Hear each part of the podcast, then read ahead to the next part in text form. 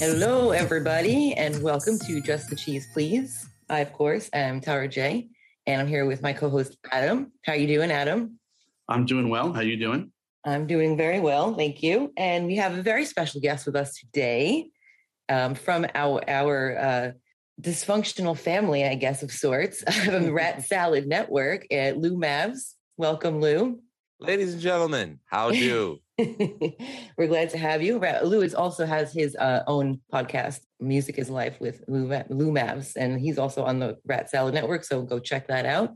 So, how's everybody today? I feel like it's been a while. Well, this is my first time.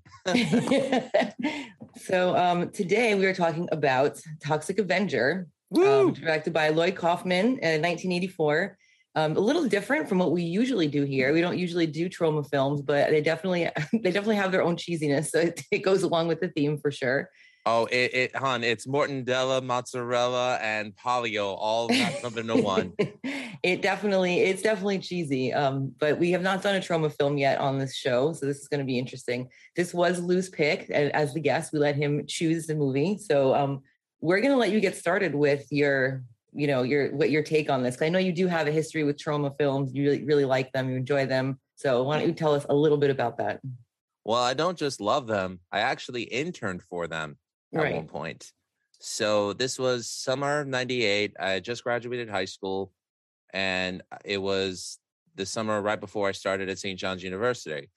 And i was enrolled as a communications major and I thought, you know, it'd be cool if I could just get my foot in the door, get some experience under my belt. This way, it's like when I go into college, you know, I'll have a better preparation, I'll have some kind of knowledge. So I knew that Troma's original headquarters was on 733 and 9th Avenue in Hell's Kitchen. And I grew up in Astoria, Queens. So I actually went to the Troma building and asked, Are you accepting internships? And they said, sure, we're always accepting production assistants. We're actually in the middle of doing a film this summer. Would you be interested in joining? And I said, sure, no problem. I didn't ask them what the pay was, but I'm glad I did because there was no pay in it to begin with. um, it really was an internship then. It really was an internship. And I tell you, I learned a lot about uh, pre production into a film. And at the time, I was, I was working part time to pay for books for college. So when it came time to actually shoot the film, uh, the film is Terror Firmer, by the way, which was released uh, in 1999, 2000, around that time.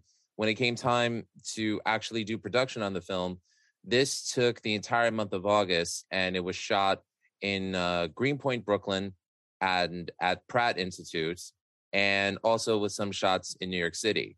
But I didn't realize that I had to be on location every day at a mm-hmm. certain time and I couldn't take time off my job.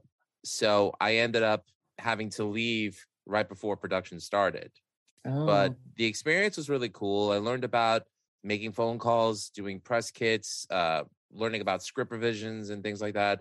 So in in a in a way, it was film school outside of film school. Right. And right. I actually ran into Lloyd Kaufman at the 2016 Comic Con, and he remembered me, and we actually uh, struck up a nice conversation. I have a photo with him on my Instagram, and you know the man is nuts, but he's a visionary, and I respect the hell out of him. So. He's definitely interesting. Did they actually have? Didn't because I remember I went. I lived in uh, Queens for a while, like after I graduated from St. John's, where we know each other from. And um, I I kind of remember there being a studio there. Was that that wasn't them? They moved to Long Island City in okay. 2011 they okay. sold the original Troma building in Hell's Kitchen and they purchased the new one. Uh, this is on 3640 11th Street in Long Island City. Okay.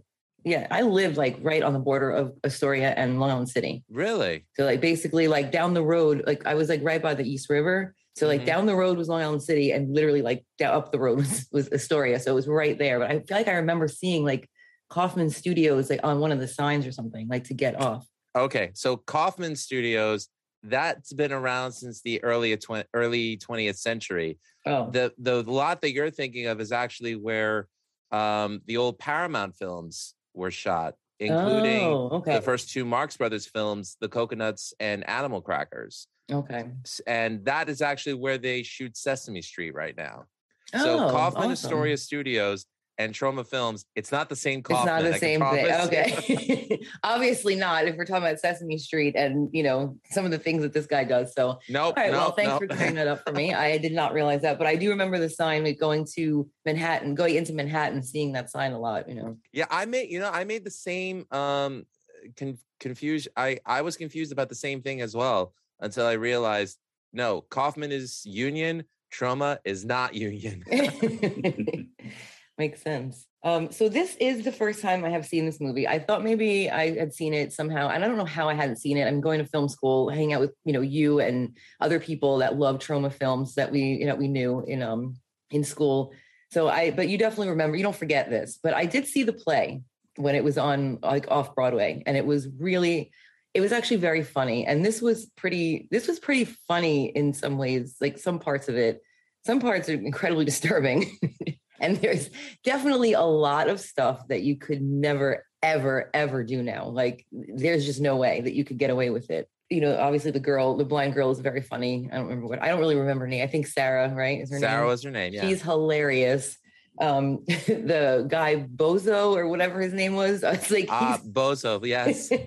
I mean, he's kind of like the the actual human uh, version of Tweek from South Park. He's just like like freaking out all the time. I was like, this guy reminds me of Tweek.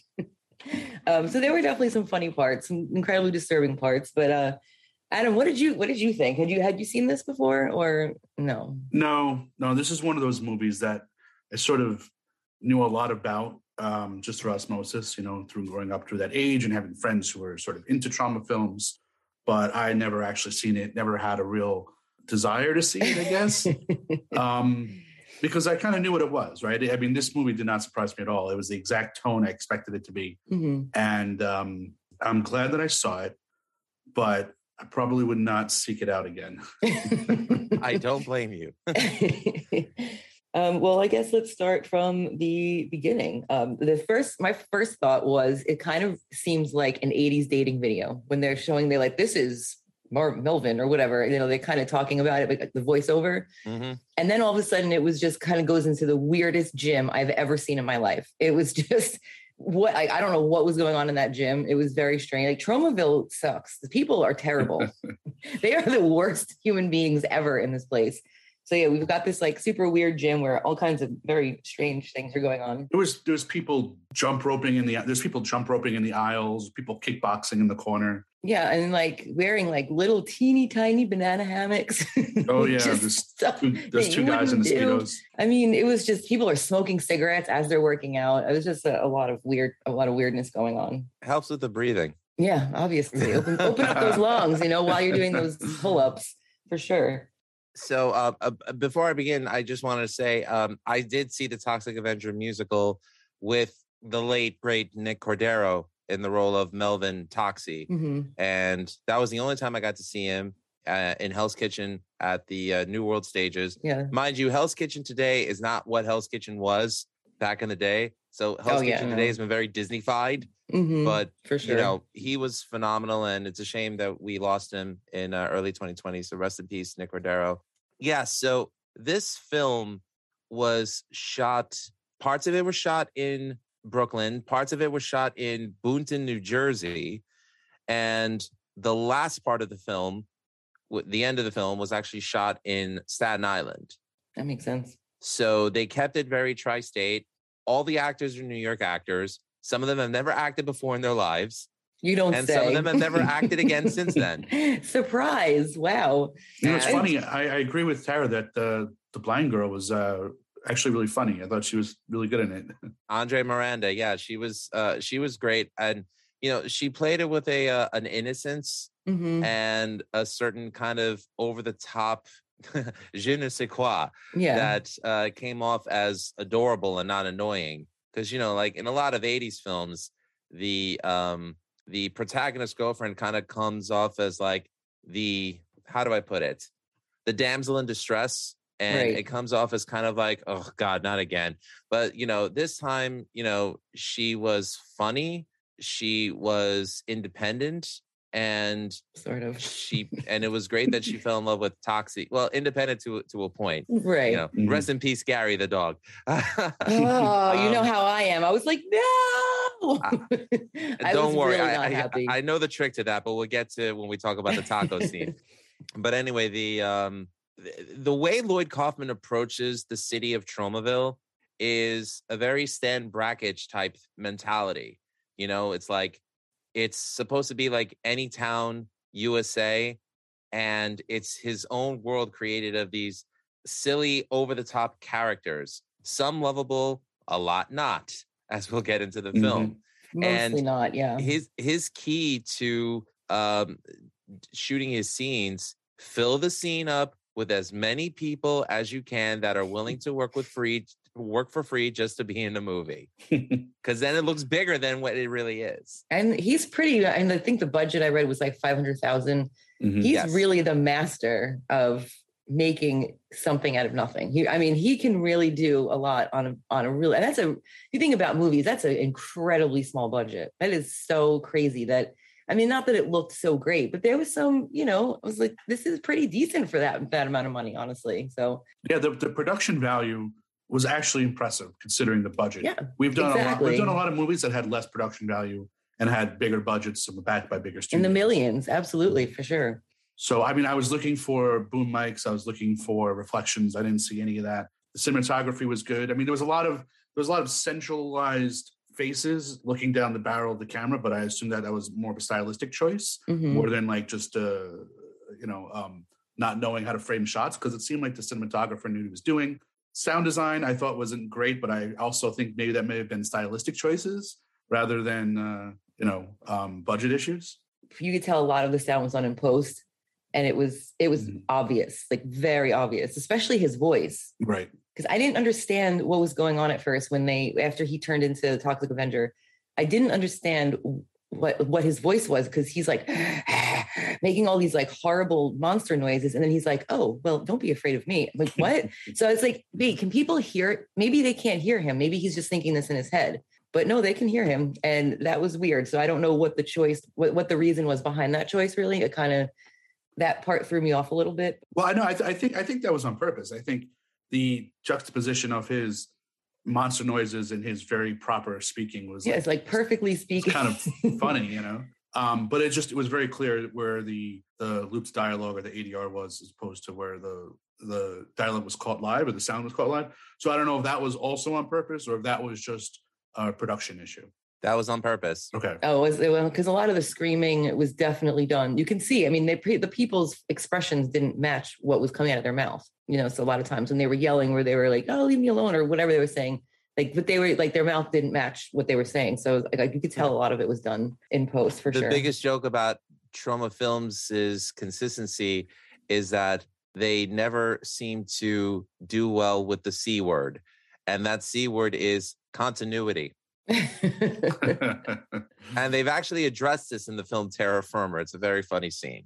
But that's a 90s film. We're not talking about that so yeah, so we have uh this guy Melvin who's getting picked on, and they're just so terrible. And I know it's bullies, and it's the '80s, and I feel like people are I don't know if people are meaner or what, but like in movies they always show people are so horrible, and I you know you feel bad for this little doofy guy. And apparently he didn't play Toxic Avenger; it was like a different guy, right? It, it wasn't the same actor. it was not the uh actor he all of a sudden played- got really tall. yeah, I was gonna say, did you think that was the same guy?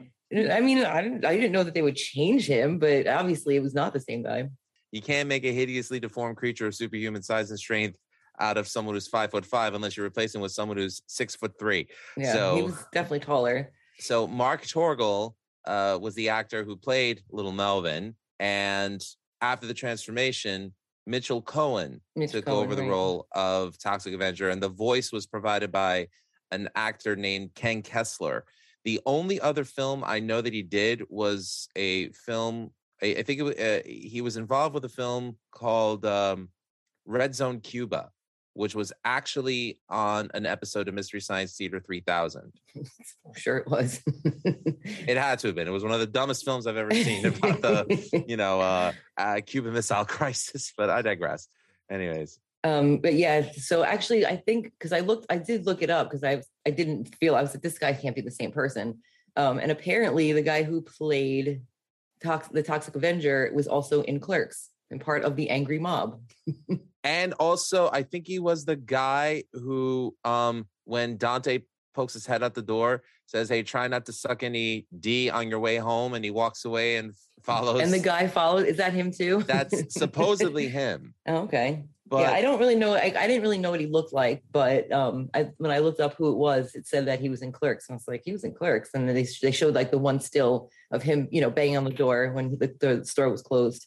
yeah, I, I don't know if it's the same guy, but eh, So you're introduced to these two characters, Bozo and Slug, I think it is. yes. Slug kind of looked like Corey Feldman to me. I thought he looked like a doofy Ashton Kutcher. Yeah. So, but the first thing they say about Melvin is that they don't like the way he's mopping, right? And that they're super tweaked out. What was it? No, you, you were right though. They sounded like He's, tweaked. he's yeah, he was. He's He's, like, he's stressing me out. Stressed. Stressing Everything out. was stressing him out. He was always stressed out, freaking out about, it, and like making crazy noises and just being like ah, like he was so. I I was so happy. I'm like, please kill this guy. I can't take it. He's He was- screwing up his karma.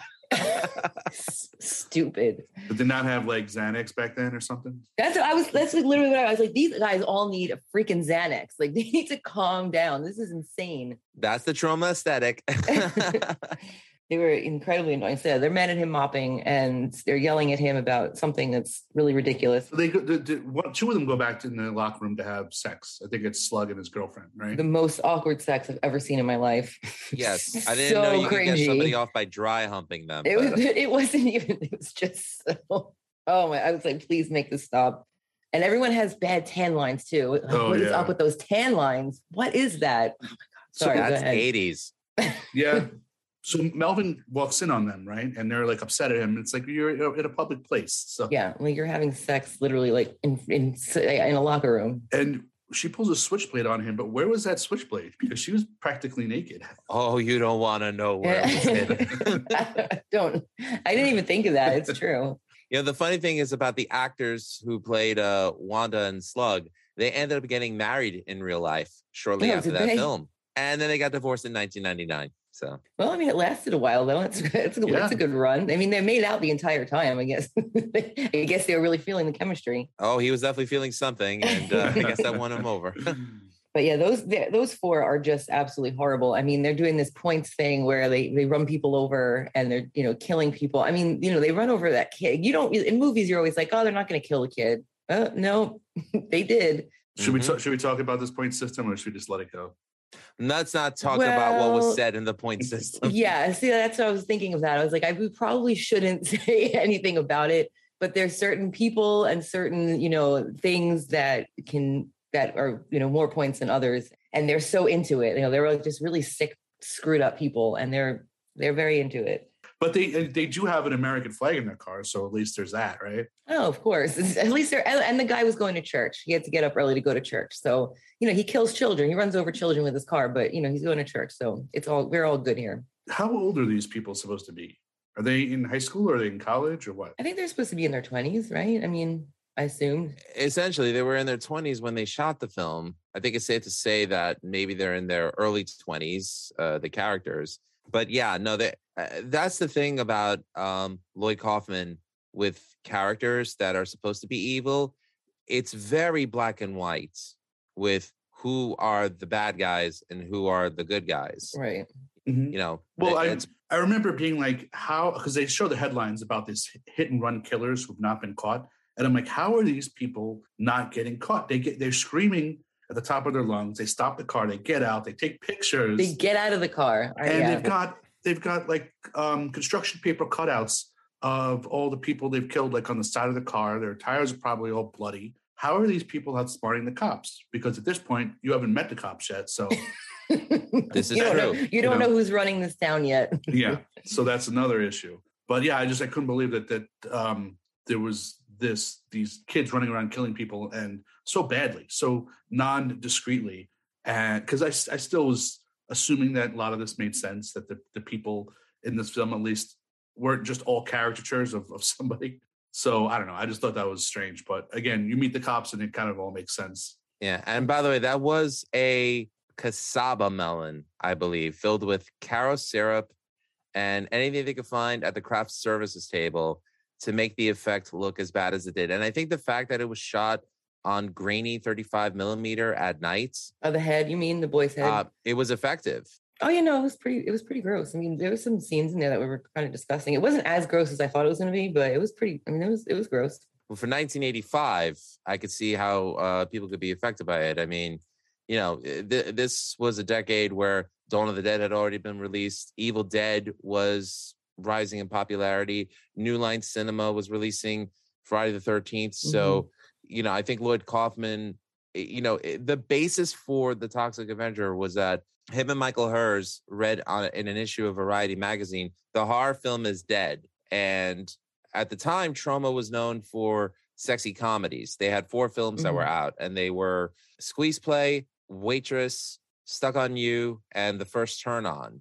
So they figured, well, let's make a horror film, but let's involve elements of our sexy comedies in here as well. So that this way, it's like we can come out with our own brand. And it was actually a formula that worked for them from the early 80s up until the end of the decade. I didn't know that they did stuff. I didn't realize that. Every time you say sexy comedy, it makes me think of Stewie and sexy parties.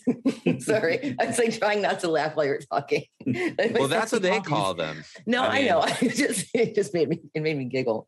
Hmm. Um, yeah, I didn't know that they had that they had those kind of. I always thought that they were all kind of just gross, like Toxic Avenger. I really don't know much about Troma at all. Well, I can give you an entire uh, uh, biography on them, but uh, I don't want to bore anyone. So, you know, so I, I, I'm purposely sticking to the film. Yeah, so at this point, um, we cut to two people driving toxic chemicals, right? Who just have Ziploc bags full of white powder, but Cocaine, an yeah. insane amount of white powder. Is it supposed to be cocaine? I'm assuming so. I mean, they have like they have it all over their faces at, that, at one point, so I'm They're assuming just- it's They're just sticking their faces in the bag, like, and just huffing it right out of the bag, and it's getting all over their faces. Sweet and low.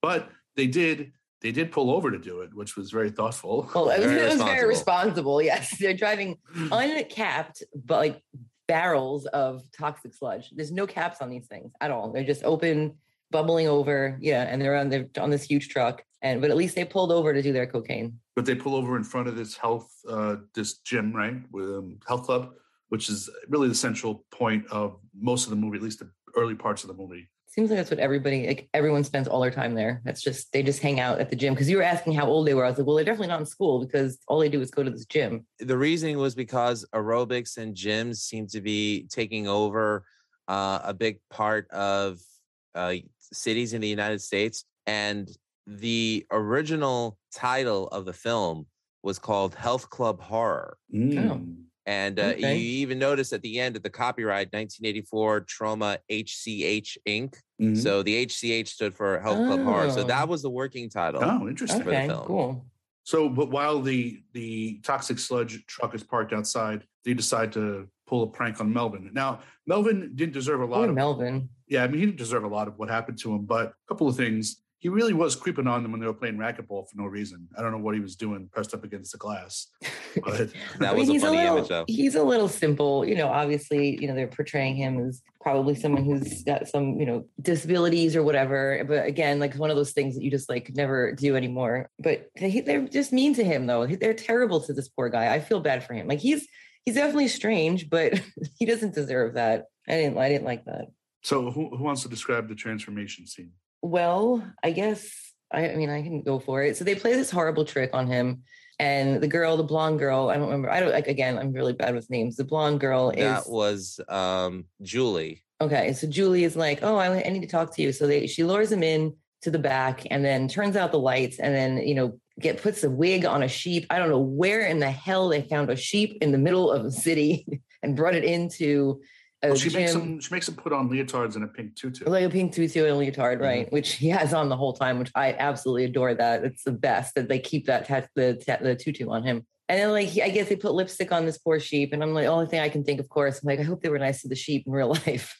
and then he's running away, and they're all laughing at him, and he jumps, uh, he jumps, falls, I don't know, whatever, out the window and directly into the toxic sludge. hmm now why did they make it him jumping out the window and not being thrown out. Because in my opinion, it's his own damn fault. They played a joke on him and then they were chasing him. It's not like he did anything wrong and that they were chasing him and gonna beat him up. They were just laughing at him and he jumps out a window. You know what I mean? Like why Yeah. why not have it not be anything to do with his his fault? Why why not have them throw him out or why not have them chase him because he did something wrong at least? So you're at least in fear of his life. That's true. Yeah, I don't know. I mean, I yeah, it's I just I was that's why I was like I don't know if he jumped out or if he accidentally fell out, but I mean, yeah, he wasn't tossed out. It would have made a little more sense, I think, if he was kind of thrown. Well, if he didn't jump in the sludge, we wouldn't have a movie. We wouldn't have I- anything to talk about. you know, of course, exactly. But I just feel like it's, you know, like what Adam said, like I feel like that they sort of made it so that he just, I mean, maybe he was just so scared and so freaked out. He just didn't know what else to do. And he just ran, like he just jumped out the window, which obviously is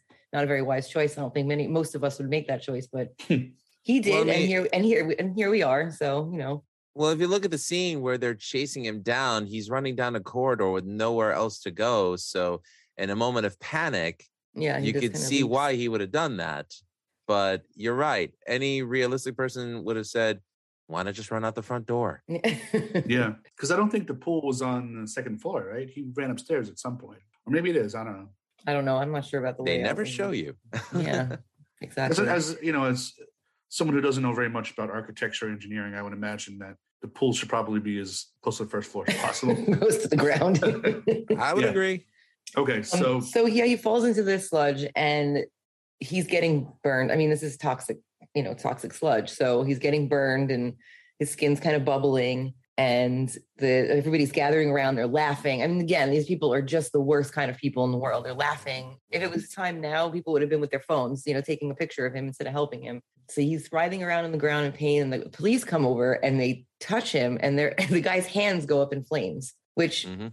doesn't really make a lot of sense considering I mean he does burst into flames later, but he was if I don't I didn't really understand. So he's got all this stuff on him, but he's not on fire and the cop touches him and his hands go on fire. I mean, right? Am I am I right? right, I don't but, know. then, but then when he starts running down the street, he does catch fire. he does, but he's not on fire at the time when the when the police officer touches him. So I don't really understand why his hands burst into flames. But he goes and he runs. He's he's uh, you know he's on fire. He runs home. We I guess you know we, the next scene is his mom like, "Hey, you okay, Melvin?" And I have to say that transformation scene was entirely too long. It was just went on and on, and I was like, "Okay, we get it. We know what's happening. Can we just move this along?" It was just it just went on a little too long for my liking.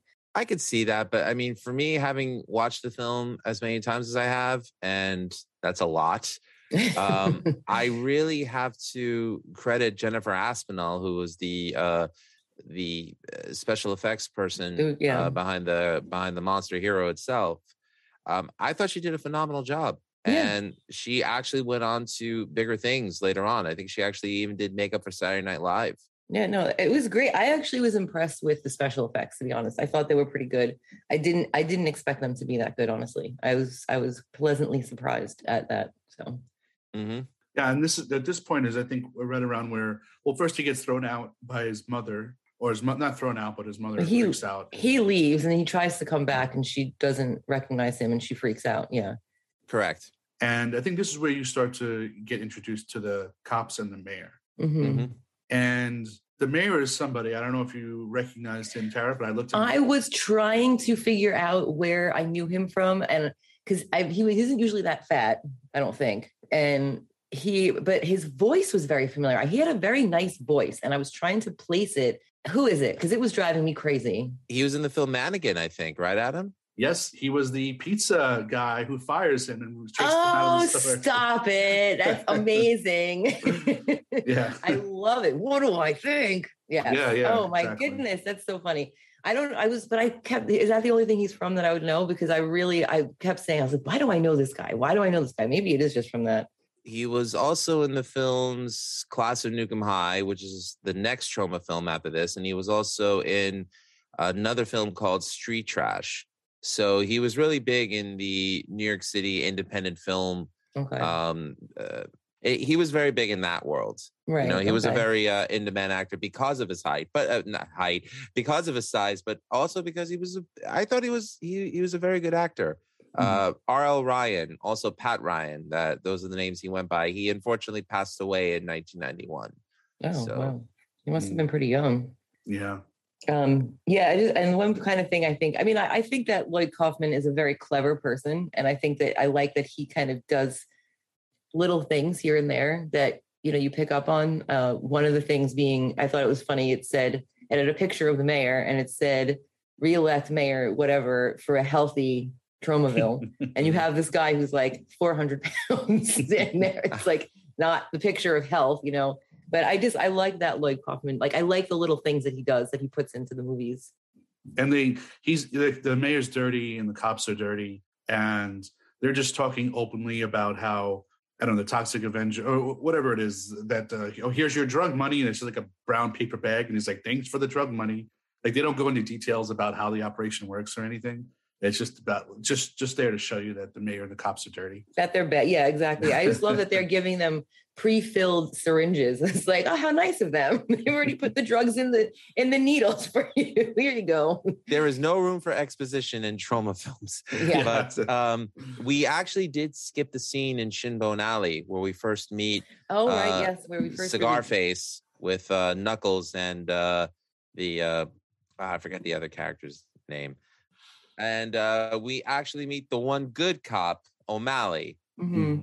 Who uh, they try to pay him off and he refuses. So they try to kill him hmm as a result. And all of a sudden, out of nowhere, and you don't see his face, comes Melvin as the Toxic Avenger, bashing their head. Oh, Nipples was the guy's name. nipples So Knuckles and Nipples.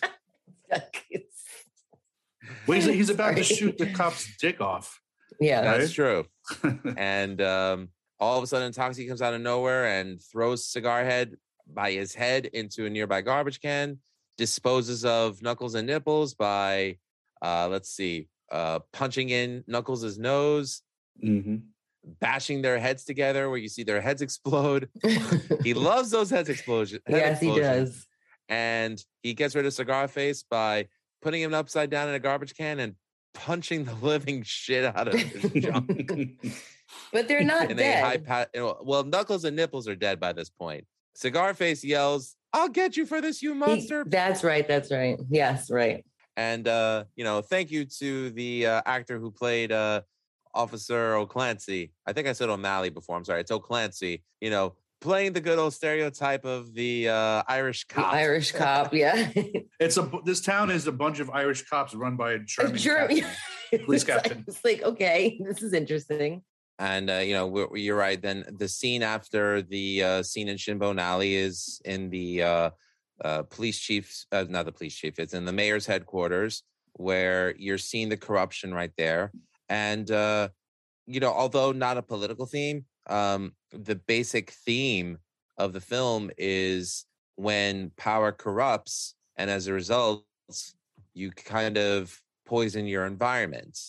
You know, Yeah, toxic people Yeah. breed toxic situations. Right. And all of a sudden comes the one character who is toxic, who wants to make things right. He's actually doing the most good. That's that's probably as political as the film gets. And what was going on in that room? I have to Oh, say, the, with the He's like- go-go dancers. He's got go-go dancers. he's just he's talking, and they're just kind of behind him, just doing this. It's just, I'm like, what is happening in this room? This is very odd. And that one guy, his, his cohort, whatever he is, is just staring. I don't know. He, he doesn't seem to be looking at the girls, but he's just staring off into space, and he's like, "Is he dead?" it's like, what is what is happening in this room? It's like the weirdest scene ever. and they're they're discussing moving the toxic waste dump so that they could use the current site to build high-rise apartments or something like that. Yeah. And they're they seem to be okay with that. But when they say when they both agree that the only place that they can dump toxic waste um, would be closer to the drinking water, that's the when water they, reservoir, yeah. Yeah, that's when they seem to get excited about this idea.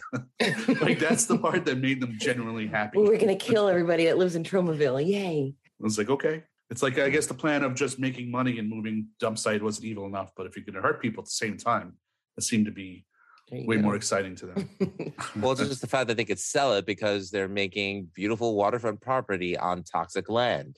Toxic. Mm. land, So, yep. you know, sell it for cheap, make profit, they die, sell it again. yeah. Yay, cronyism. basically, right? So now I think we are at the taco place, right? Is that what it's called? The taco place? The, the Mexican place. The Mhm. Mexican, yeah, which made me so want tacos. Like they looked so good and crunchy. Oh man, that looks amazing. Oh, is that why you texted me? Uh, yeah, I was like, now I want tacos. Oh. Damn. She texted me, I want tacos. I was like, where are you texting me for? I was like, okay. Because I, was at that part of the movie and I was like, damn it, now I want tacos. But that's a very odd that and that whole scene is like super strange. Those guys, it's it's kind of it's I like I know it's Troma, but it's just the characters and the way they dress and the way they look. It's very I mean, it's very 80s too, because we've definitely watched Adam and I have watched some pretty cheesy movies, obviously, on the show. And um it seems like people like villains like to dress up, like street villains, they like to dress in really odd costumes. And this Mhm. was no exception with the paint and I just there was so many things going on that I didn't understand. Like, why did they keep kissing people? what was what was happening with this? Like, it was just so it was so strange. And Yeah. so yeah, It's like, are you trying to be punk rock or are you trying to be like just over the top villains or are you auditioning for the band Loverboy? Please tell me. Yeah, but that one guy who was behind the counter just kept they because they kept cutting to the three uh, robbers, and they would all be doing something terrible. One would be doing something terrible, the other person would do something terrible. And they cut to the third guy, and he would just reach over and start kissing the uh, the cashier. it's like one guy is like gonna shoot a baby, and then the other guy is you know gonna do something terrible to another girl, and he's just like like kissing this this poor cashier lady. This is just weird. You know, that actor actually threatened to walk off the set when he found out that he had to hold up a gun to a baby's head. Good. That scene was the most disturbing scene in the movie for me. Honestly, It was Yeah. there was a lot of I think disturbed ch- children probably on that set. I mean, I don't know. I mean, I guess he gave them ice cream at, at the end, but it was it was a lot of kids in bad situations. I mean, I guess it was a baby, but it was old enough to I think understand like what a gun was. You know, it seemed like yeah, it looked like it was about genuine- three. Yeah, terrified. Yeah. Um, Mm. And I thought I recognized that actor. For some for a split second, I thought it was Needles from Back to the Future, but it's actually another character I knew from Remo Williams, who had the diamond in his teeth.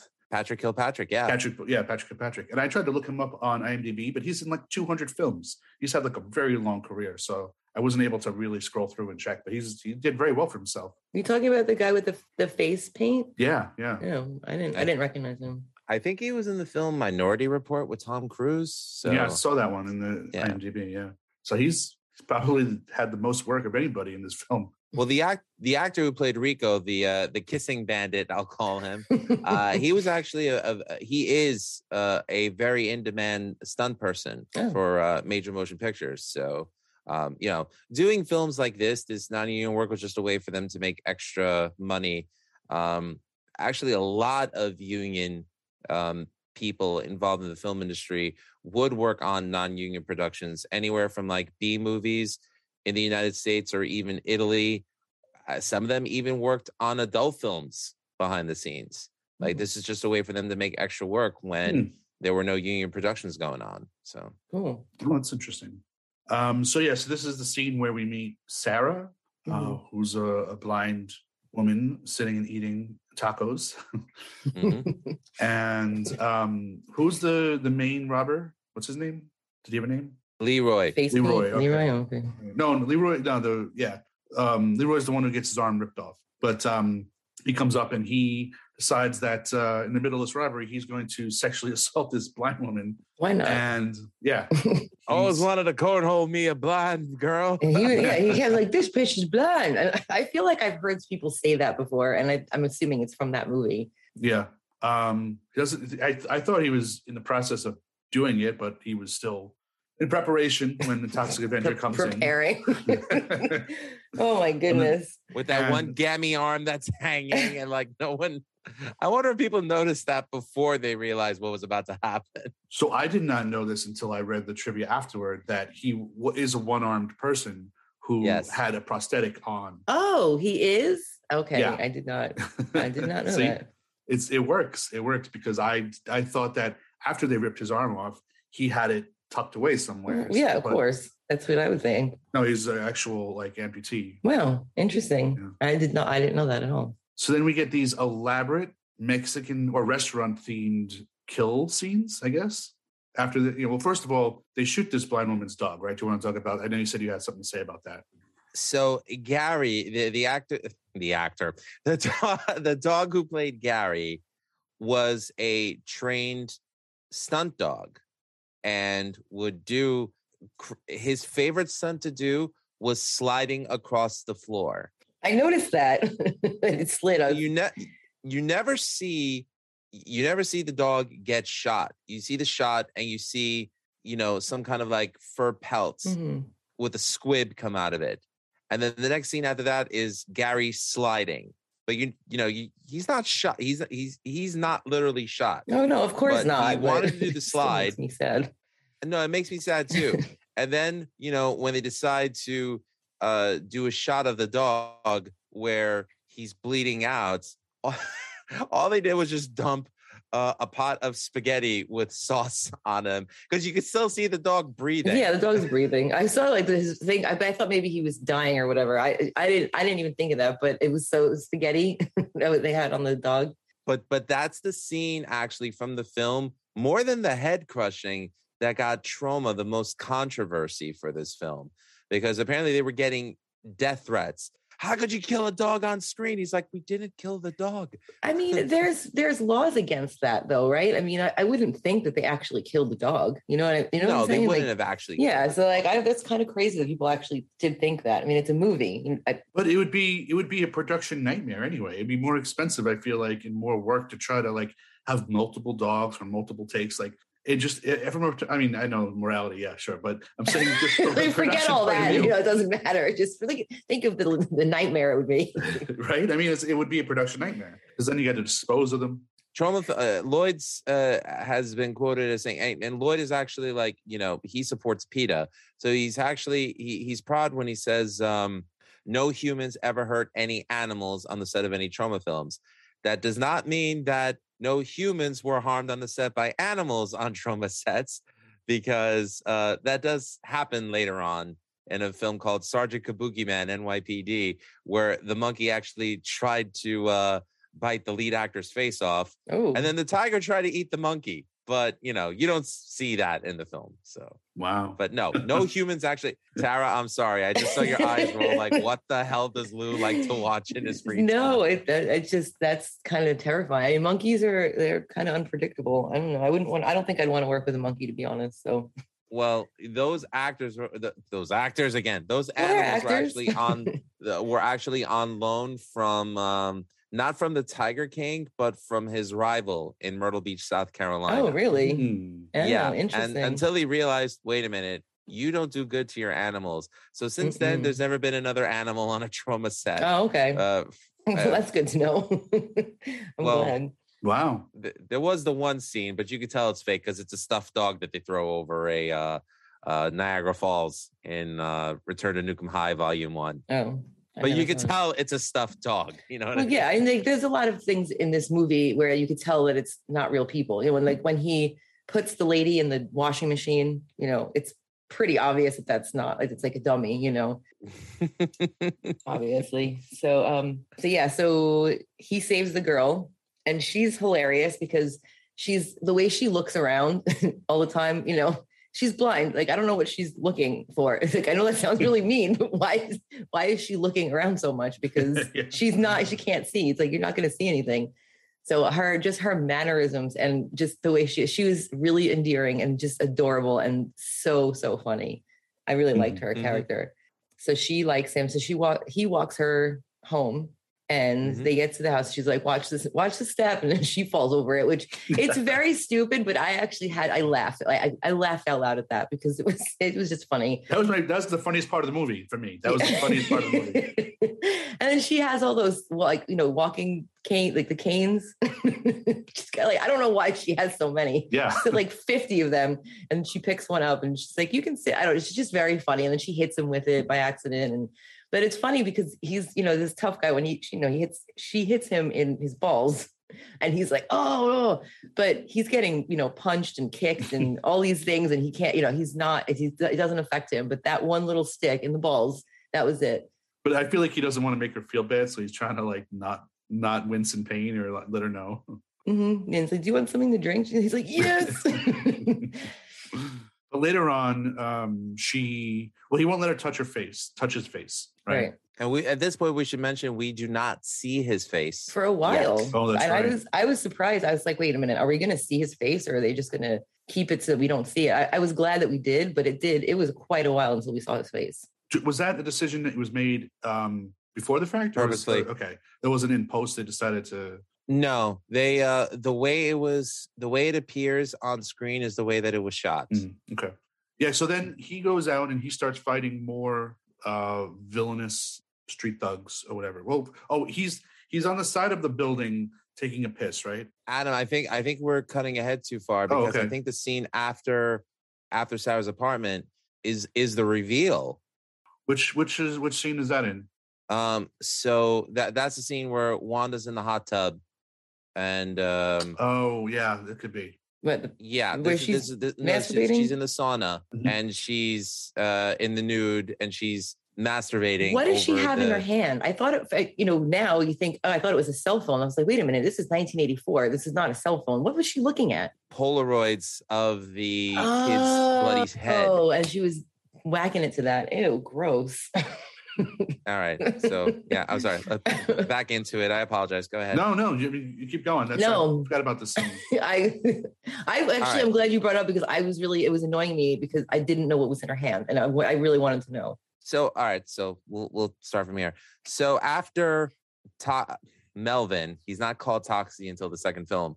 Um, after Melvin leaves Sarah's apartment, this is when we go to we go back to the to the gym to the Tromaville Health Club, and Wanda is in the jacuzzi. Not the I'm sorry. The. Wanda is in the sauna Mhm. in the nude, and she is pleasuring herself over photos of Skippy's dead body. Skippy's the boy that they ran over his head. Mm. So gross. And this is where we see the reveal of Melvin as a Toxic Avenger. Earlier in the film, Slug went down to the sauna to trick to trick Wanda as the elephant, man. elephant man, He had yeah. the uh, blanket over his head, and he walked in and he was like, "I am not an animal. I am Melvin the Mop Boy." This time, it is Melvin is. the Mop Boy yes. with the hood on his head. And Wanda says, Listen, stop trying the Elephant Man trick. Takes off the blanket. And this is where you see Melvin as a toxic Avenger with the one dead eye that's drooped down, Mhm. scares the living bejesus out of Wanda. The next thing you know, he picks up Wanda and he burns her ass. and he calls her like hot ass. He's like something about hot Let ass. Let this be a lesson to you, hot yeah. ass. There's no room for nuance in these uh, in, in these films. not. But did, do they, And- did they ever reveal whether she's dead? They that's actually in the outtakes they the ac- the film itself is about 82 minutes long so to make it long enough for tv they actually included clips that were not included in the film you can actually see the film in its entirety in its 100 minute cut and if you purchase the japanese edition of the dvd Hmm. in japan they actually released the film with all the edited scenes back in there Mm. um, what happens is she ends up turning herself into the cops and you see her backside is all bandaged up because we're Um, we are to believe that the other girl is dead, right? I'm assuming he kills her in the basement. I guess they're in. In the film yes Okay. in the japanese cut you see that julie actually lived Oh, she did. except she's got a really bad bald cap on and oddly enough the scene where wanda turns herself in is where julie turns herself in as well okay. and that's when they start blaming each other it was her fault no it was your fault and then they start getting into a cat fight what about the boys? like- Oh, how you saw it end was how it ended oh, in the okay. film. So, okay. so one got tossed out of the car, and the other one burnt got burnt up in the explosion. The car exploding, right? Is that how it happened? correct. Okay. Correct. So after the reveal is where we get the scene where now Melvin is becoming the monster hero. This is where he's urinating on the wall. Yeah. Um, Adam, you can take over. Well, I just, I was just, I thought that the the urination would come into play somehow. Like it would be toxic, and he would like piss on a um, street thug, and it would burn them or something like that. But it was just him just pissing against the wall. I, it didn't have anything to do with anything. well, I mean, they were showing you that he his pee is to- like you know. I think that's what the point Toxic? was. They were showing that it was like gr- you know green and toxic. So yeah, Yeah, but it, it didn't have anything to do with the rest of the movie, right? I don't think. It, it didn't. Uh, the only uh, significance it has is that this is where uh, Melvin saves a kid from child prostitution. 12 year old girl. She wasn't 12 though, right? I mean, in real life, she looked older. I mean, she wasn't. Nothing happened like in the movie. So she. I mean, I, I doubt she was actually twelve, but she was probably young. But you do see her at the end uh, again Mhm. uh, in the uh, in the final scene. So you know you realize she has a happy life now because Melvin saved her. Right. Okay, well, that's good. I guess chronologically speaking, then um, I think at this at this point, he well, a couple of things are happening. I'm not sure in what order. Number one, you're starting to see more toxic sludge appear where he's sort of taken up residence in the dump. So I guess you're getting the idea that they're starting to to put more toxic sludge in that area, right? hmm and it seems like uh, Sarah is now aware of where that location is, and she's also spends time with as much as she spends time with her at her place. She seems to also spend time with him at his place in the garbage dump. Dump. Right after after uh, after uh, Melvin returns home, this is when his mother um, runs away in fear of him, Right. Okay. and he moves into the toxic dump, Mhm. and Sarah moves in with him. Okay. uh, shortly after Melvin saved her from in front of the Tromaville Health Club, again returning to the scene where it all happened. Oh, that's right. And another Yeah. group getting of hit on by And all these getting bikers. groped, yeah. oh, hit on in air quotes, like another group of men are trying to sexually assault her. Yeah. Like, what is this life of hers?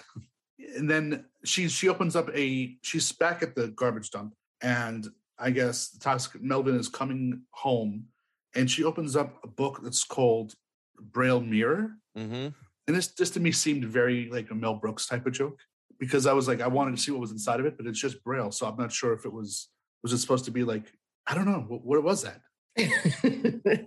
Well, uh, uh, we've established that she's already moved in with him, but uh, the scene that you're talking about, um, right, bef- right before this, this is when he executes. Um, we think he executes Julie, and as I mentioned in one of the outtakes, you see Julie actually live. But for the for the purpose of the film, we'll just say, okay, in in in the film itself, Julie's dead. He kills her with the scissors.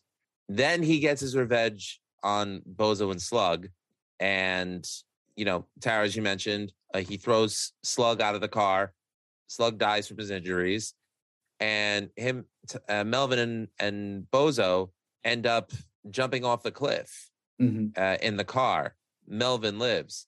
Now, the scary thing about this scene was that it took one take, but the guy performing the stunt almost got killed oh, wow. Oh, wow. when this scene was shot. So the fact that he survived, he escaped it because what happened? Is his belt got stuck. So the fact that he was able to Oh. remove the belt and leave the door right before it exploded, it's like, wow, that's divine intervention, if you ask me. Jeez. So they really did blow up that car, huh? I yes. I don't know. There's like all different kinds of camera trick. I mean, I guess in the 80s it really wasn't it's not like it is now, but that's so crazy. Oh my God. Yeah, now they could get away with doing something like that digitally, but no, Yeah, they no, actually blew, blew up, up this car. car. So after he kills Bozo, this is when we cut into the laundromat or the cleaners, Right. where the little person decides, you know, she wants to uh, get stains out of her son's pants, Mhm. which we don't know what they are. I had no what they are. idea. He, he went out with this girl and then he came back with all these stains on his Pants. all these stains on But like, why are those pants? Like, why are there stains on the outside? Like, I don't, I don't really understand. I mean, I know what it's supposed to be, but yeah, the stains are kind of weird. I mean, we know what they're supposed to be, but they're on the outside and they're just all over. So I don't, I don't really know what was going on there. Maybe it's not a girl. Who knows? Maybe. Um, but we, yeah, so we we think that this little old lady is, you know, innocent, right? I mean, I thought so too. I had no, I thought that she was this, you know, he's, I mean, why is he killing this, you know, little innocent lady at the laundromat? This is not, this is bad. But we, but we find out that he's that she's actually not as innocent as she seems. Yeah, I suspected that it was maybe the mother of Slug or Bozo. Oh, For some reason, I was like, maybe the she's calling them. Maybe that's not their real names. Maybe this is like Slug's mother or something. And, I didn't even think of that. Yeah, but that's not the case. Yeah, no relation at all. It's just apparently we find out that Mrs. Haskell it was the leader of a white slavery ring. Yes. Why is it gotta and be we white? find this out after Melvin uh kills her by throwing her in the dryer and setting it to high heat where she's burned alive you know like you don't see her get burned well when it's open and you see her hanging out uh, of the uh, dryer you realize that she died from burns but Mhm. the, And then he puts her on the press on the ironing, right?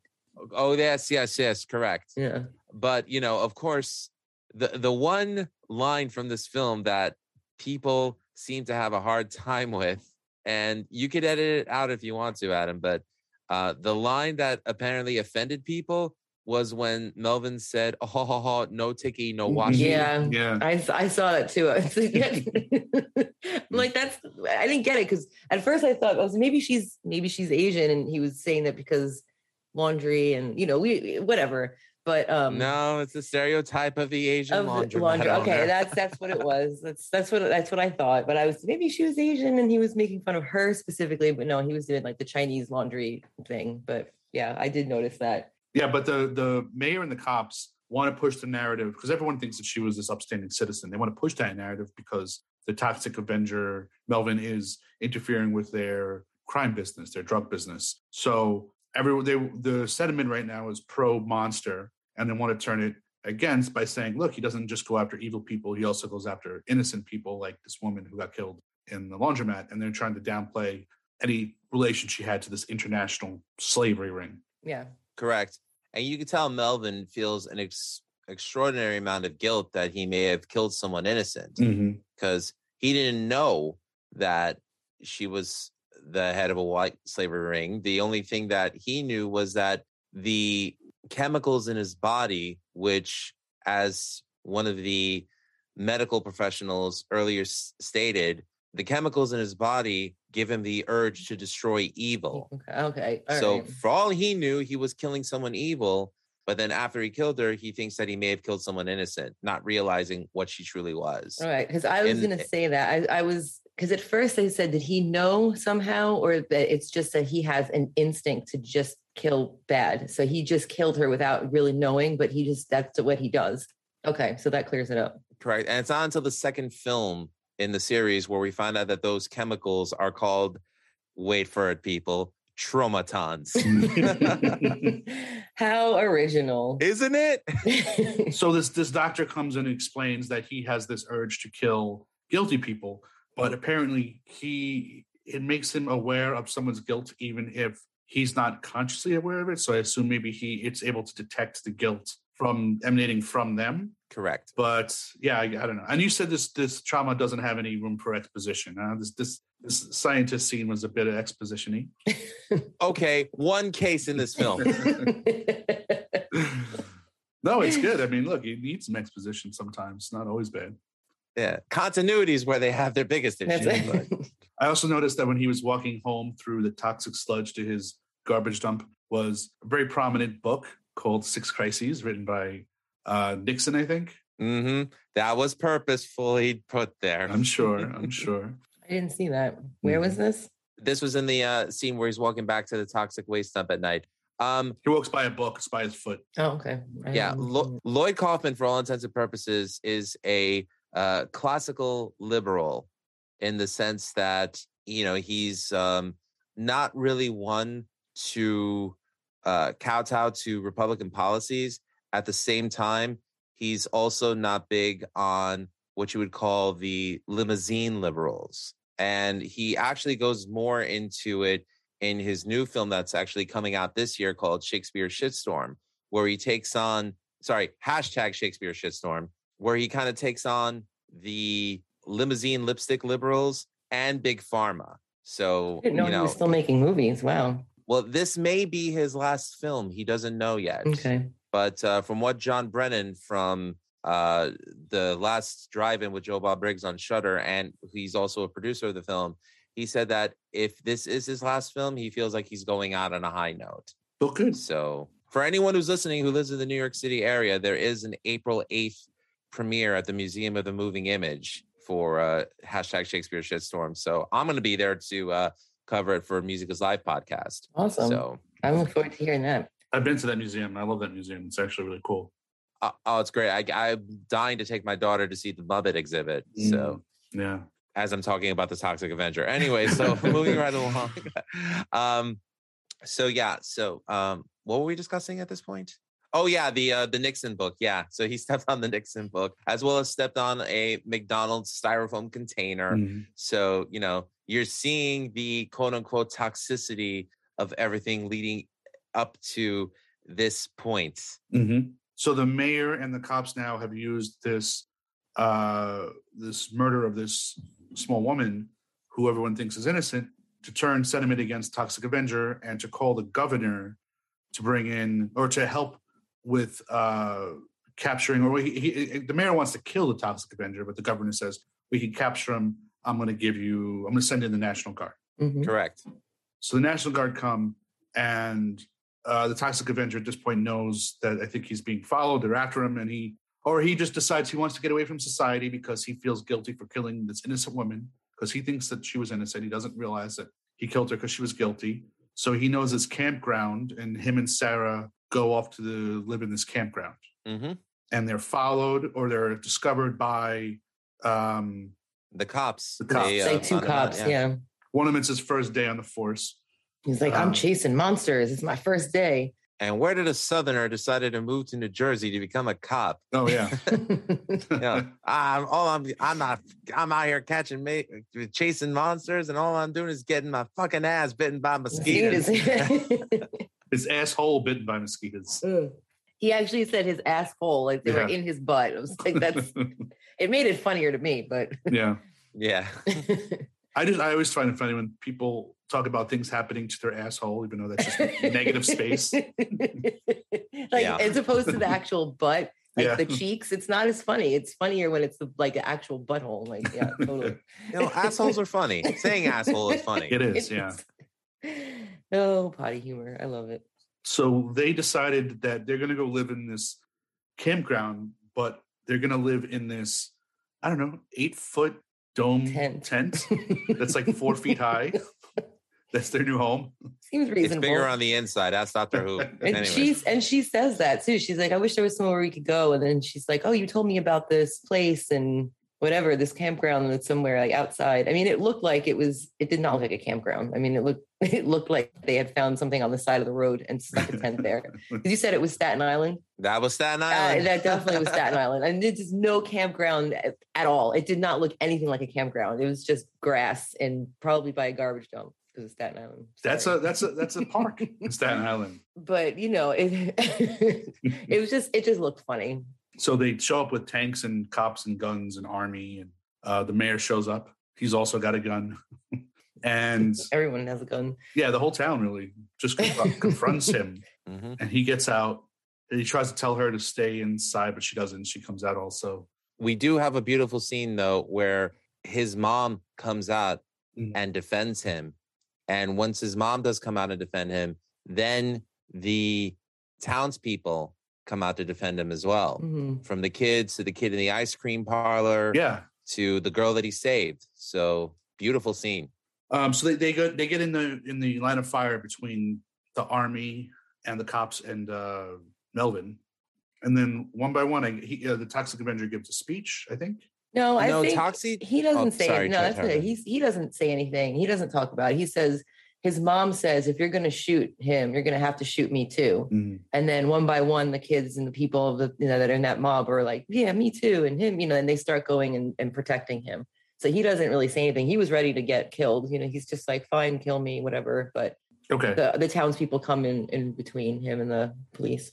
got it. Okay, so um, then all the armed, all the National Guard and the army also start putting down their weapons, even though I don't think they know what's going on. Like they have nothing to do with this. They probably came from a different town. And the tank goes lowers. Yeah. Yeah, the tank like goes like drops a foot. hmm Um, but the mayor is the only one left. Even the, the police captain, I think, decides whatever, it's not the right move. But the mayor is still content on shooting him. And then Melvin just goes after the mayor. And I thought he was, I thought in this, he was gonna, he chases the mayor and he- the mayor I think shoots him a couple of times, right? But doesn't affect him. He him. does, hmm which I didn't understand that the bullets didn't affect him. I guess we didn't see that before, but It's Yeah, just one of his do anything. powers, you know. I guess so. Yeah. we didn't see that before, but because he is a hideously deformed creature, of superhuman size and strength, uh, bullets are, you know, he's impervious to them. It's kind of implied. Right. Um, to, to answer your question, uh, yes, the National Guard and the cops decide to lower their guns, but of course, um, the mayor, the police chief, and the two cronies that he works with, Mhm. you know, they still stand beside the mayor, but the only one of them that has the guts to shoot uh, Melvin is the mayor. Mhm. Okay. So Okay. by that being an instant threat to Melvin, this is what causes him to react. Okay. So he goes after the mayor and he corners him. And I thought he was going to be like, oh, you know, my killing days are over. We're going to see you rot in jail or something like that. oh, that's so sweet, Adam. That's That not would be nice, but that's not what happens. no, that mayor sucked. He deserved to die. Okay. And he gets his stomach ripped out or whatever.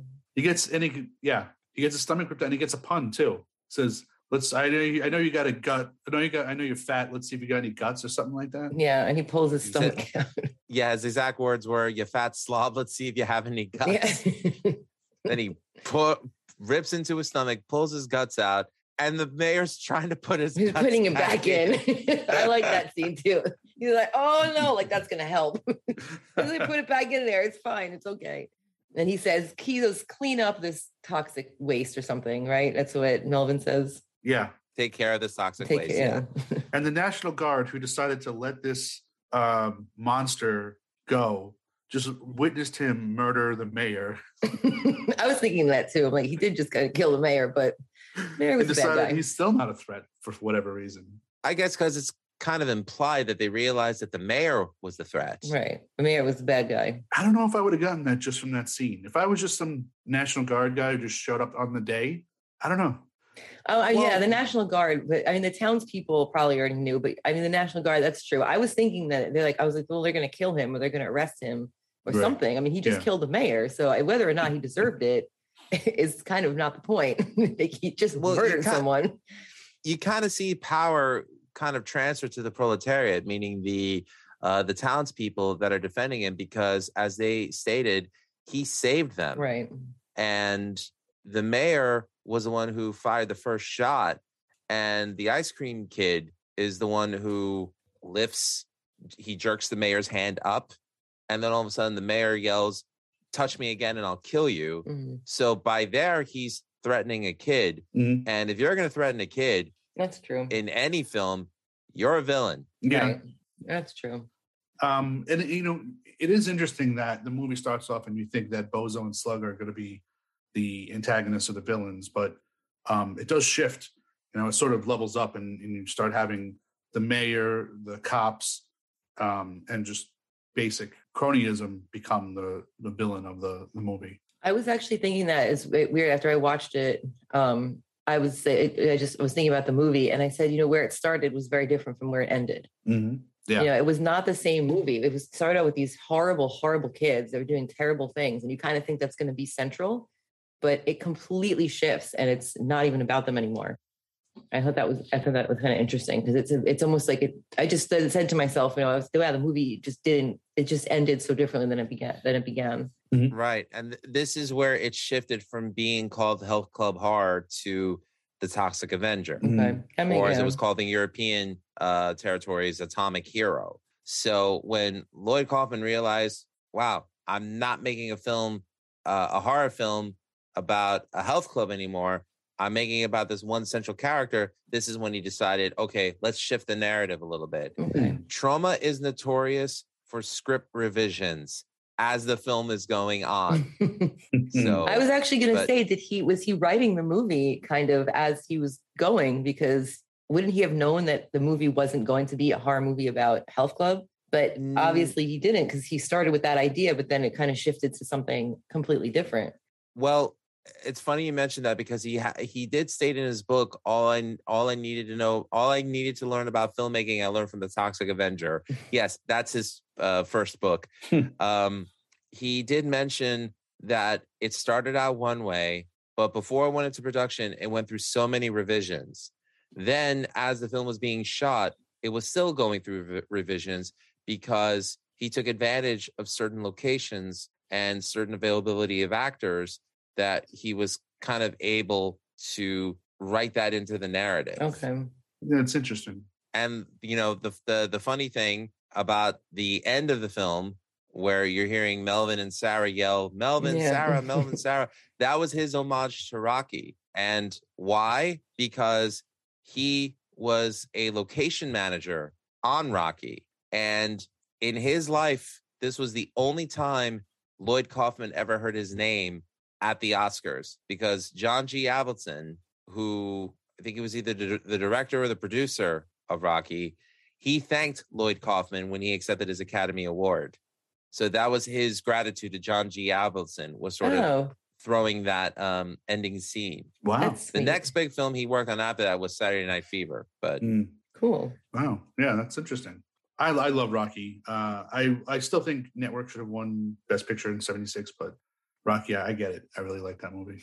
Anyway, um, So yeah, um, and that's the Toxic Avenger. yeah, I do want to clarify that I, I did say um, that uh, Patrick Kilpatrick mm, was probably the one who got the most work afterward, but there was a cameo in this. Apparently, I had to go back and look at the stills, and I don't see the resemblance. I don't either. It's not Marisa Tomei. No it's way. not a Marisa. Okay, because that's what everyone's saying. That Marisa Tomei is in this movie. Where? What part? She the she, the Toxic Avenger is in the health club. She's got like a blue towel on. She comes out of the shower and she screams and runs away. this is yeah, where this is the reveal to uh Julie where he calls her a murderer. This is when so Uh, when Julie he corners Julie and that that scene when he call, corners her in the in in the health club. So it's fairly in the beginning ish of the movie, right? Is that the scene No, you're talking about? There's a girl that comes out of the it's the shower. middle to end. and it's the middle to end. oh, I mean, I remember that scene though because he's in the he's in the locker room, right? right. He comes up from the underneath the bench. Mhm. Okay, I don't know. I, I thought that was like earlier, but that scene. So there's a, there is a girl that comes out of the shower and sees him and screams, Yeah, and he's like he kind of covers his face. I don't know if he hmm I, she's putting deodorant on or something. She's like spraying her armpits. Yeah, that's definitely not Marisa Tomei. Do people Thank think that? you. Okay, There's no I don't, way. I don't see it either. Yeah, I, I I look at the face. I'm like, there's no way. It's not. It can't be. I don't think it is either. Um, um, unless she decided to pull a Renee Zellweger and completely change her face, I sincerely doubt that. yeah. I, I don't Yeah, think so. yeah, I I didn't even know that was a thing. I, I I can't imagine her getting cosmetic surgery that young in life, especially so she had such a unique and you know good look. I just don't see that being. I don't see that being possible. And it's just it's not her. I No don't way. think so. That's funny. I didn't know that was a thing that people thought. Yeah, she's she's showing. They, they say, "Oh, Marisa Tomei uncredited first appearance." It's like, no, I don't see it. I don't think so.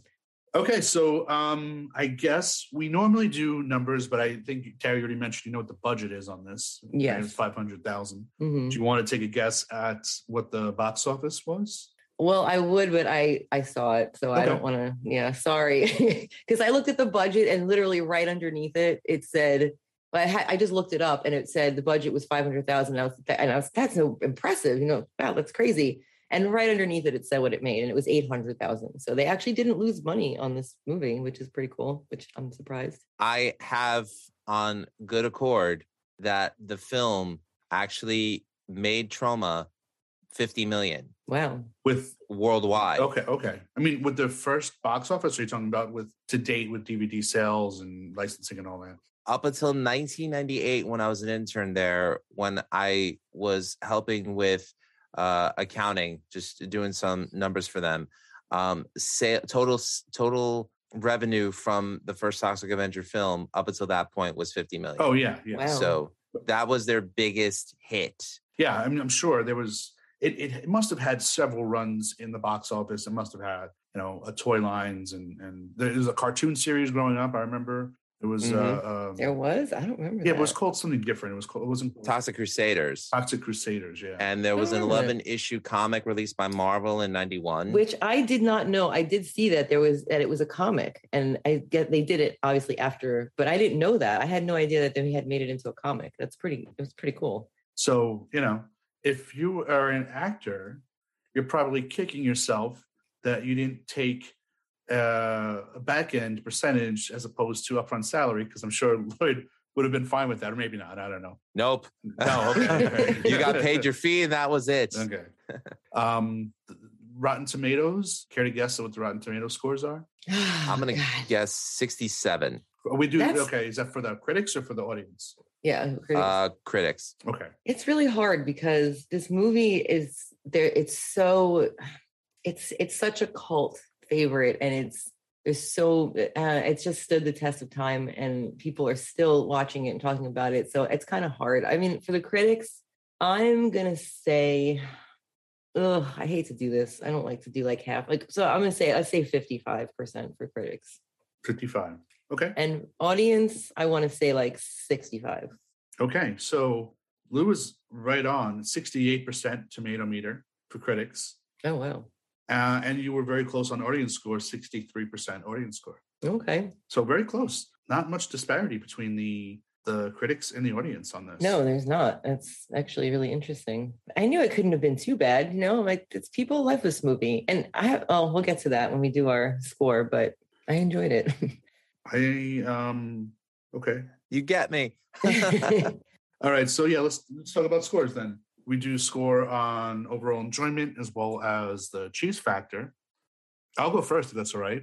Go for it. So my overall enjoyment of this movie, I'm gonna put fairly low actually. I'm gonna put this at a three for my overall enjoyment.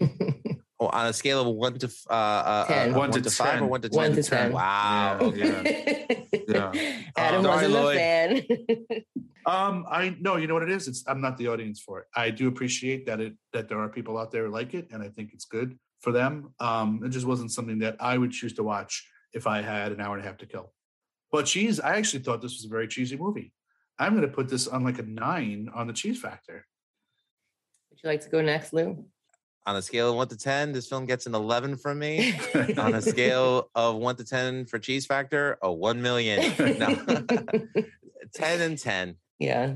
Ten and ten. Okay. Um, for enjoyment, I'm gonna give it like a, a six. I actually did enjoy it. I thought it was definitely cheesy, definitely campy, pretty ridiculous. But I mean, that's what we do here. You know, this is the this is what we do. We we watch movies like that and talk about them because there's something endearing about the cheesy, you know, about movies being like this. But I did like it. I actually was. I, at first, I was watching. I was like, "Oh God, what am I doing? Like, what am I? the next hour and a half is going to be hell." And it went so fast, and I was finding myself, you know, rooting for for Melvin and getting upset, you know, getting you know excited when like bad people are being killed and stuff. So I'm gonna have to give it a six, and I'm gonna go with Adam. I, I think definitely a nine for cheesiness. It's it's pretty damn cheesy in all the in the best possible way, though. It really is. Yeah, you know, as as far as enjoyability, like I think a lot of, to me at least, what makes this movie interesting is the production, right? The low budget, how much production value they were able to squeeze out of it, um, the history, the legacy. But if this movie had none of that, I just don't know. I just um, standing on its own, I just I don't I don't have a big reverence for it. Yeah, I mean, Fair enough. That's mm. okay, and that's it's not for everyone. I think a lot of people. I'm not really a huge fan of Troma films myself, but just in general, I happen to enjoy this one because I thought I just thought Toxie or whatever Melvin is just super adorable. I think he's really cute, and I just think he's sweet, and I like him. But um, other Troma films I've seen, I, I can't really even get past get through them. It's too it's too much.